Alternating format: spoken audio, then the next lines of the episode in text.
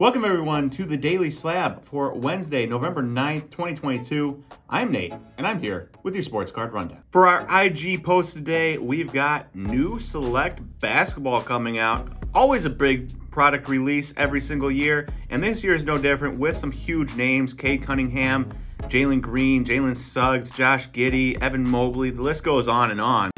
But you got these two cards here, both select courtside tie dye out of number 25s of Cade Cunningham and Jalen Green. Cade's a tad under $1,900. Jalen Green's a tad over $1,900. Which one would you rather have? That was the question on the IG post. We want you to answer that in the YouTube comments below. As for the people on Instagram, there's a comment from here. California Cardsmith says, neither. Give me a Fox, Markkanen, and a Garland all for the same price. Now, I would imagine that those prices are significantly cheaper on those three guys, but he might have the. Uh, I might have to agree with him. I think I'd rather have the vet that is doing well right now than the rookie that maybe isn't on the best team. We just had an awesome look at the MBA authentication program that they're running here at PWCC for the Raw Card Marketplace. It was very insightful for us. We a little bit of a preview for, on this video, and there will be longer form stuff coming out at a later date. Big shout out to Mike Baker and the MBA team for letting us in on their process. What's up, everyone? We are here at PWCC to check out their raw card authentication through MBA. Pretty exciting. We've got a collection of cards here. Pulisic auto. We've got a Trae Young and Luka Pat or jersey rookie card.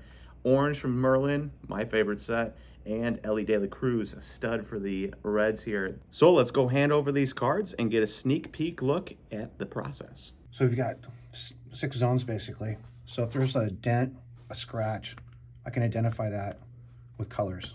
So yellow, yellow being light, uh, orange being uh, medium, and then red being heavy. And then from there you can go to the edges, so you can see it lighting up. Yeah.